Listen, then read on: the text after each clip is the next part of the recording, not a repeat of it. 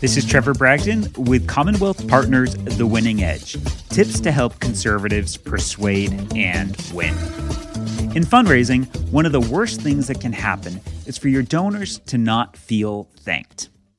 With so much focus on obtaining a donation, the thank you is often an afterthought.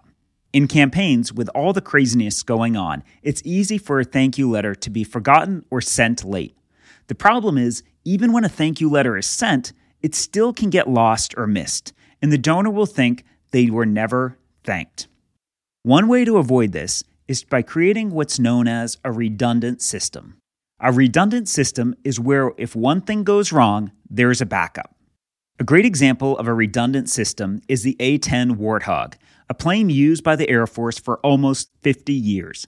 The aircraft's purpose was close combat support, and it needed to work even when taking enemy fire.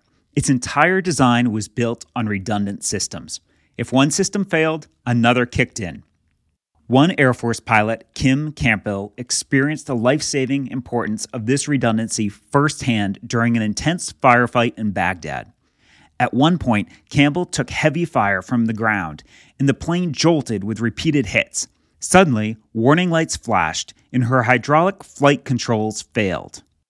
Because the A 10 was built on three different redundant systems for its controls, Kim Campbell calmly switched the plane's flight controls to manual mode and safely landed her aircraft, bullet ridden and missing part of its tail wing. The lesson from the A 10's design is that things work when their most critical parts are designed with redundancy.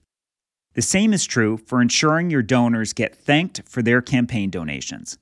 The easiest way to ensure donors know how much they are appreciated is to use a redundant system the three part thank you. Here's what the three part thank you looks like. First, you send an email.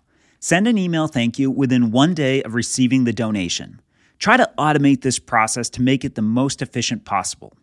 Number two, you want to send a letter. Mail a thank you letter within a week. Batch process these letters weekly with a volunteer or staff handling the addressing and the mailing. Then the third part is a call or a text. Within a week, either call or send a personalized text message to convey gratitude.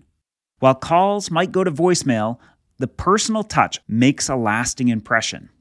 If you worry that adding phone calls might make this too hard to execute, another variation is one with no phone calls at all. That one looks like this. Step number one is email within one day. Step number two, personalized text message thank you within two days. Ideally, you send this from the candidate. And then step number three is a letter within a week, all batched on one day.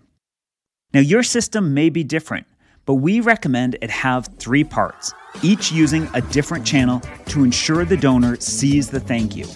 The key is to create a simple system that works for your campaign, that makes your donors feel appreciated, and you and your campaign stand out in their minds.